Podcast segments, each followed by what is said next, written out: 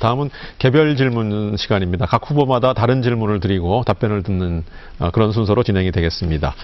어, 순서에 따라서 이채익 후보부터 질문을 드리도록 하겠습니다. 제가 질문을 읽겠습니다.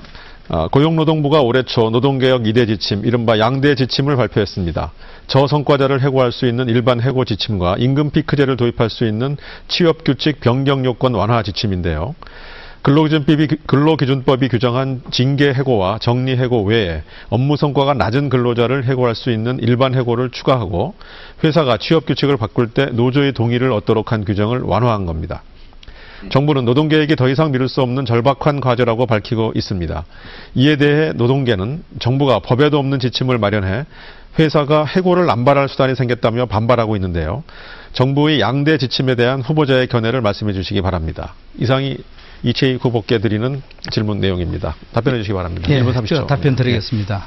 그동안 산업 현장에서는 업무 능력이 현저히 떨어지는 근로자에 대한 해고 기준이나 절차 없이 사용자의 그 자의적인 판단에 따라서 대량 해고가 발생하는 등 어려움을 겪어왔습니다. 공정 인사 지침은 이러한 사용자의 자의적 판단에 따라 근로자를 쉽게 해고하거나 부당하게 해고할 수 없도록 정부가 엄격한 해고 기준과 절차를 확립했다는 점에서 저는 긍정적으로 어, 평가하고 싶습니다. 앞으로 공정 인사 지침이 자의적으로 남용되지 않도록 제가 국회에서 적극적인 보완 대책을 마련하도록 하겠습니다. 지난 2013년도부터 여야와 아, 노, 어, 노사정이 합의해서 정년 60세를 도입하면서 임금 피크제를 함께 도입했습니다. 이제 기업에서 보다 적극적으로 임금 피크제를 도입할 수 있도록 취업 규칙 해석 운영 지침을 마련하는 것도 이제 타당하다고 생각합니다. 이번 취업 규칙 지침으로 임금 피크제를 도입하는 기업이 늘어나면은 자연스럽게 청년 실업 문제도 해결될 것으로 기대해 마지 않습니다. 이번 정부의 양대 지침은 해고의 요건과 절차를 명확하게 하여 대다수 성실한 근로자를 보호하고 임금 피크제 도입을 통하여 합리적인 임금 체계 개편을 유도하기 위한 것으로 저는 이해하고 있습니다. 네. 다음은 박기준 후보에게 개별 질문을 드리겠습니다. 울산 지역 인구가 최근 3개월 연속 감소세를 보였습니다. 부동산 열기가 식으며 나타난 일시적 현상이라는 시각도 있지만 정착할 곳을 찾지 못한 은퇴 세대 이탈의 시작이라는 분석도 있습니다. 특히 울산은 비비붐 세대의 비율이 14.8%로 전국 7개 광역시 가운데 부산 다음으로 높아서 이런 지적이 설득력을 얻고 있습니다. 실제 현대와 SK 등 대기업 사업장의 퇴직 인원이 매년 2,000명이 넘지만 경기 침체로 재취업 기회는 갈수록 줄어들고 있습니다. 외지에서 정착한 인구가 많은 울산의 특성상 재취업 기회 감소는 베이비붐 세대의 이탈을 부채질할 것이라는 우려가 높습니다. 후보자께서는 베이비붐 세대의 울산 이탈을 막기 위한 방안을 말씀해 주시기 바랍니다. 이상이 박기준 후보께 드리는 질문입니다. 답변해 주시기 바랍니다. 예, 답변 드리겠습니다. 베이비붐 세대 은퇴 문제는 심각한 사회 문제입니다. 제가 58년생으로 베이비붐 세대 정점에 있습니다. 저희 문제이고 친구들의 문제입니다. 베이비붐 세대 은퇴 문제는 울산 시민과 근로자 여러분의 은퇴 문제 그 자체입니다. 저는 제2 인생 도전 실버 창조타운 조성공약을 발표한 바 있습니다. 울산은 산업 수도로서 외지 근로자들이 많이 이주하여 왔는데 퇴직과 함께 떠나는 경우가 많습니다. 고령화 사회가 되면 퇴직 후에 연금을 충분히 받지 못하고 파트타임조차 얻지 못하고 빈곤 상태로 전락하는 경우가 많습니다. 개인에게나 사회적으로나 큰 대재앙 그 자체입니다. 실버 보금자리와 일자리를 동시에 창출하는 것이 생존 전략입니다. 저는 울산 근로자들의 은퇴 후 제2인생을 시작하는 실버 창조타운을 조성하고자 합니다. 이 개념은 실버들이 사회적 협동조합이나 사회적 기업을 만들어 주거지와 근로 현장을 복합적으로 조성하는 것입니다. 관에서 주도할 수도 있고 그 외에도 실버들 스스로 택지를 공동 구매하거나 일정한 지역에 함께 모여 사는 행태 등 다양합니다. 기업들로부터 어, 퇴직자 직원들 후생복지 차원에서 지원을 받을 수도 있습니다. 그 사례가 경남남의 독일인 마을에 있습니다. 이 실버 창조타운은 외지 근로자들의 이탈 방지 효과가 있다고 생각합니다. 네, 박계준 후보의 답변을 들으셨습니다. 마지막으로 신규명 후보에게 어, 개별 질문을 드리겠습니다. 지난해 울산 시민들의 최대 관심사 가운데 하나는 아파트 분양이었습니다. 국토교통부 자료에 따르면 지난해 울산 지역 아파트 분양 물량은 1만 1,073가구로 2005년 이후 가장 많았습니다. 그만큼 가계대출도 급증했는데요. 한국은행에 따르면 지난해 4분기 기준 울산 지역 가계대출 잔액은 17조 3,380억 원으로 처음으로 17조 원을 넘었습니다. 이 가운데 10조 5,199억 원이 주택담보대출로서 1년 사이에 1조 원에 가까운 9,990억 원이 증가했습니다. 가계부채가 우리 경제의 내관이 될 것이라는 우려가 높은데요. 후보자께서, 후보자께서 가지고 계신 가계부채 증가에 대한 대책을 말씀해 주시기 바랍니다. 이상이 질문 내용입니다. 답변해 예. 주시죠.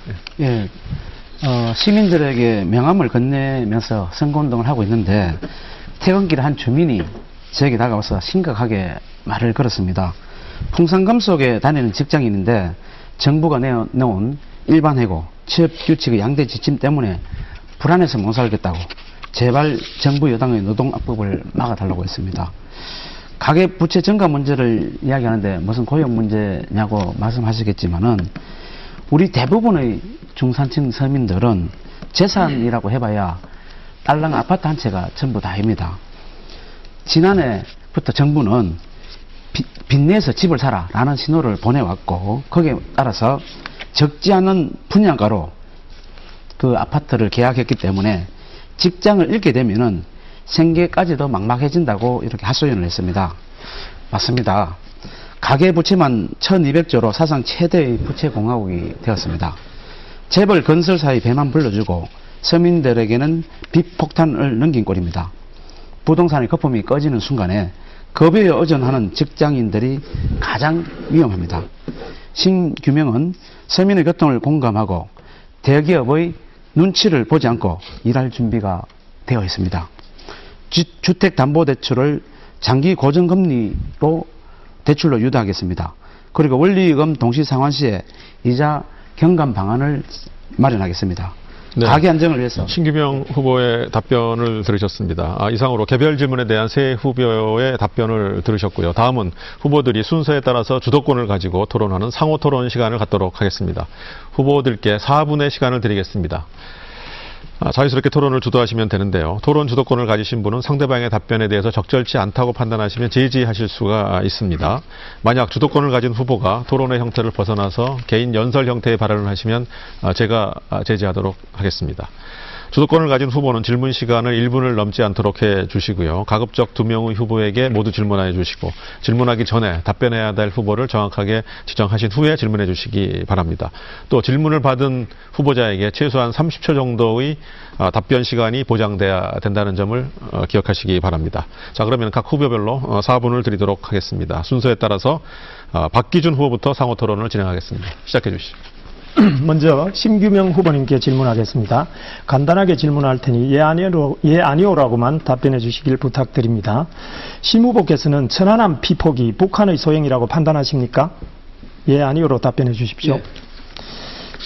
2014년 12월 헌법재판소에서 통합진보당 해산 결정을 앞둔 상태에서 새정치연합 울산시당이 해산 반대 기자회견을 열었습니다. 당시 위원장이었던 심 후보께서는 기자회견에서 해산 반대는 민주주의를 살리는 길이고 정당의 존재 유무는 법원의 판결이 아니라 선거를 통해 국민의 정치적 선택에 의해 결정돼야 한다고 밝혔습니다. 지금도 헌법재판소의 통진당 해산이 부당하다고 보십니까? 예, 아니오로 답해 주십시오. 국민들의 다양한 의견들이 존중되는 그런 세상이 되어야 한다고 생각을 하고요. 어, 정당 해산은 정말 국가의 중대한 문제입니다. 이 부분에 이제- 대해서는 정말 그, 그 국민의 심판이 중요한 것이고 법적 판단보다는 그 정치적 네, 그 헌법재판소에 우선돼야 한다 저는 그렇게 잠깐만요. 생각을 합니다. 헌법재판소의 통진당 해산에 대해서 어떻게 생각하십니까? 부당하다고 생각하십니까? 그리고 그 부분도 국민, 국민들의 어떤 선택이 어, 중요한 부분이라고 생각을 합니다. 다양한 의견들이 존중되고 그 의견들이 서로의 그 그럼 부당하다는 뜻인가요? 어, 뭐, 파, 부분 판결을 났기 때문에 어, 그 부분은 예, 뭐, 됐습니다. 다음 예. 질문으로 넘어가겠습니다. 선거 공보물에는 심 후보의 재산이 21억 원인데 후보 등록 직전 체납액 1억 2,500만 원을 납부했습니다. 납세 의무는 헌법상 국민의 신성한 의무입니다. 체납 이유가 무엇인가요? 30초 이내로 답해 주시기 바랍니다. 예, 뭐 주민 여러분 다, 어, 대단히 죄송스럽게 생각하고요. 어, 선거 직전에 체납, 어, 체납을 완납한 것이 아니고 2013년도에 완납을 했습니다. 어, 2012년 선거에서 낙선하고 어, 상당히 좀 어려웠습니다. 예. 부모님 물려받은 땅을 예, 판매해서. 팔아서 그 다음 저 변제를 후보님. 질문으로 넘어가겠습니다. 이채익 후보님께 예, 질문하겠습니다. 연속해서 두 가지 질문을 드리고 종합해서 한 번에 한 번에 답변을 듣겠습니다. 최근 미스트 피자 아, 회장의 건물 경비원 폭행 갑질 사건이 터졌습니다. 2013년 남양유업 갑질 사건으로 불공정 거래 방지와 중소상인 보호를 위한 법률안이 국회에서 통과되었습니다. 그때 이채익 후보께서는 반대하셨습니다. 이 법안 이 법안 대리점거래 공정화에 관한 법률안 문제점이 무엇이기에 반대를 했는지 설명해 주십시오. 그리고 지금도 반대 소신인지 답변해 주시기 바랍니다. 다음 질문입니다. 4월 16일이면 세월호 참사 2주년이 됩니다. 2014년 12월 세월호와 같은 참사 재발을 막는 선언법 개정안이 여야 국회의원 211명이 투표하여 찬성 210명, 기권 1명으로 통과되었습니다. 유일하게 기권한 분이 이채익 후보입니다. 선언법 개정안의 핵심 내용은 선장이 먼저 탈출하면 무기징역까지 처벌하는 개정 법안입니다. 왜 기권하셨습니까? 지금도 기권 소신입니까? 이채익 후보님께서는 선주협회 등에서 받은 200을 걸친 해외 시찰 스폰서 지원금 880만 원을 뒤늦게 반납했습니다. 외항선 중심의 선주협회에서 받은 스폰서 예, 질문을 해주시기 880만 원. 반납했지만 한국 해운조합으로부터 30초 남았는데 질문해 주시기 바랍니다. 예. 제가 어, 해운조합으로부터 받은 정치후원금 500만 원은 오늘 현재까지 반납했습니까? 예 아니오로 답변해 주시기 바랍니다. 제가 답변 드리겠습니다. 먼저 남양유업 이 부분은 저희 소신입니다. 이 남양유업의 대리점 거래 공정화에 관한 법률안 이 부분은 당시에 에, 해당 상임위는 정무위에서도 반대가 많았고 예, 지금 4분의 시간이 다 지났는데요. 이 토론 규칙상 30초의 그 답변 시간을 줘야 되는데요. 아, 다른 그 앞으로 토론이 진행될 때는 이 규칙을 좀 준수해 주시기를 다시 한번 부탁을 드리고요. 지금 아, 유권자들께서도 토론을 지켜보고 계시니까 가급적이면 아, 토론 규칙 범위 내에서 토론을 해 주시기를 다시 한번 부탁을 드리겠습니다. 다음은 어, 순서에 따라서 어, 신규명 후보 순서입니다. 신규명 후보 토론 주도해 주시기 바랍니다. 예, 우선 이채익 후보에게 간단하게 물어보겠습니다. 울산의 직장인 노동조합 가입률이 혹시 얼마 되는지 아- 알고 계십니까? 직장인 노동조합 그 정확한 저 수치는 제가 정확하게 예, 한 모르겠어요. 25% 예. 정도 된다고 합니다. 한 75% 직장인들이 노동조합의 보호를 받지 못하고 있는 거죠. 노동조합이 있는 회사도 명예퇴직이다, 희망퇴직이다 해서 구조조정을 하고 있는데 노동조합이 없는 회사에 다니는 직장인들은 얼마나 불안하겠습니까? 이채익 후보도 직장을 다녔던 적이 있죠. 예, 그렇습니다. 예. 근데 해고를 지금보다 훨씬 쉽게 하려는 쉬운 해고 지침을 경제 살리기 정책이라고 찬성하고 계시는데 도대체 이채 후보는 2016년 대한민국 현실에 맞는지 어, 의문이 됩니다. 양대 지침과 관련해서 하나 더 물어보겠습니다. 이채 후보는 취업규칙 불이익 변경을 왜 노동자 과반수의 동의가 필요한 걸로 하는지 아십니까? 예. 저는 이제 그 뭐 제가 이 답변하기 전에 먼저 그 아니 저 제 답변에 네. 답을 안- 그거 뭐 답변 안 되면은 안 된다고 아니, 지금 저- 그 그래, 저- 변경을 왜 그렇게 과반수 동의를 하게, 하게 했는지 알고 계십니까? 예, 예, 예. 알고 계신다. 그 제가 노동법률 상담을 하다 보면은 취업 규칙을 모르는 직장인들이 대부분입니다. 사용자와 노동자는 엄연히 계약 관계이고 계약의 기준이 취업 규칙이죠. 취업 규칙이 불이하게 변경된다는 것은 직장인 한 명한 명의 근로조건이 나쁘게 된다는 것- 것입니다. 그래서 최소한 직장인의 절반 정도가 찬성을 받아오면 노동법을 개정하겠다고 법에 그렇게 규정이 된 것입니다. 그걸 사용자 마음대로 할 수 있도록 찬성한다는 건데 이건 이채익 후보가 대다수 직장인이 살건 죽건 나는 모르겠다 그런 태도라고 봐지고요. 유권자의 표를 받겠다는 사람이 너무 무책임하지 않은가 그런 생각을 지울 수가 없습니다. 다른 지- 질문을 예, 해주시기 예, 다른. 질문 한 가지 들어겠습니다. 저, 예. 이제 잠깐만요. 예. 질문을 해주시기 바랍니다. 답변. 그 이채익 후보는 아니, 질문에 대해서 예, 답변 후보는 잠깐만요. 예. 이채익 후보는 그 박근혜 대통령의 그 대통령이 후보 시절에 제시한 울산의 10대 공약을 알고 계시죠? 예. 그 임기 동안에 대통령 임기 3년 동안에 10대 공약이 얼마나 지켜졌는지 아십니까? 그래, 저, 뭐, 그럼 답변할까요? 예, 예. 10대 공약이 얼마나 그, 지켜졌는지. 먼저, 노동부 그 양대 지침에 아, 대해서 요거부터 먼저 이야기를 좀 해주십시오. 박근혜 10대 공약- 대통령께서 예, 예. 지금 이제 우리 울산에 10대 공약을 했는데 거의 다 진행 중에 있다고 저는 생각합니다. 특히 동북아 오일 허브 사업도 추진되고 있는데 그 안 됐죠, 지금. 아니 그 그, 지금 이제 바로? 아니 그게 더민주당이 반대해서 지금 이제 석대법이 통과되지 않고 있습니다. 바로 그 동북아 그럼 오일 허브 설득을- 어, 사업 같은 것은 그 김대중 정부 때. 추진되고 노무현 정부 때도 계속 추진됐던 부분이 지금 더민주당이 반대해서 지금 안 되고 있습니다. 자, 알겠습니다. 다시 말해서 예, 예, 알겠습니다. 박근혜 그- 그 10대 정도로- 공약을 그 정도로 하도록 더민주당이 하겠습니다. 지금 발목을 잡고 있기 자, 때문에 안 되고 있다고 하는 것을 어, 시민들이 이야기를 오늘 저 사죄해야 한다고 생각합니다. 말씀을 드리겠습니다. 어, 대통령의 울산 공약, 10대 공약 중에 이행률은 지금 한 30% 정도밖에 되지 않습니다. 이제 임기 2년도, 2년도 채 남지 않았습니다. 이거 어떻게 할 겁니까? 그러니까 자, 잠깐 봅시다. 하여튼 시민 전체의 야당이 발목 잡아서 자기 의원 자리에 영향하는 국회의원이. 박근혜 대통령의 눈과 귀를 가려서 결국은 거짓말장기로 만들고 말았습니다. 제가 국회의원 됐다면은 1대1 면담을 요구해서 이렇게 울산 공약을 안 지키면은 울산 민심 큰일 난다. 네. 그래서 공약을 지금 이행할 것입니다. 신규명 후보가 어, 주도한 4분의 시간이 다 흘렀습니다. 어, 가급적이면 두 명의 후보에게 질문을 해주기를 부탁을 다시 한번 어, 드리고요. 어, 마지막으로 이채익 후보가 토론 주도하겠습니다. 4분 저는 드리겠습니다. 먼저 좀 유감스럽게 생각하는 것은 박기준 후보나 심규명 후보는 이 토론의 기본 매너를 좀 지켜주시길 바랍니다. 분명히 4분 동안 주도권을 잡고 했으면은 답변할 기회를 주셔야 될 거 아닙니까? 그래서 저는 4분 동안 제가 아까 아, 질문에 대해서 답변을 먼저 드리겠습니다. 아, 선주협회와 세월호는 전혀 음, 관계가 없는 것입니다. 세월호는 연안 여객선으로서 해운조합과 관련이 있지 선주협회는 외항선을 관리하는 부분입니다.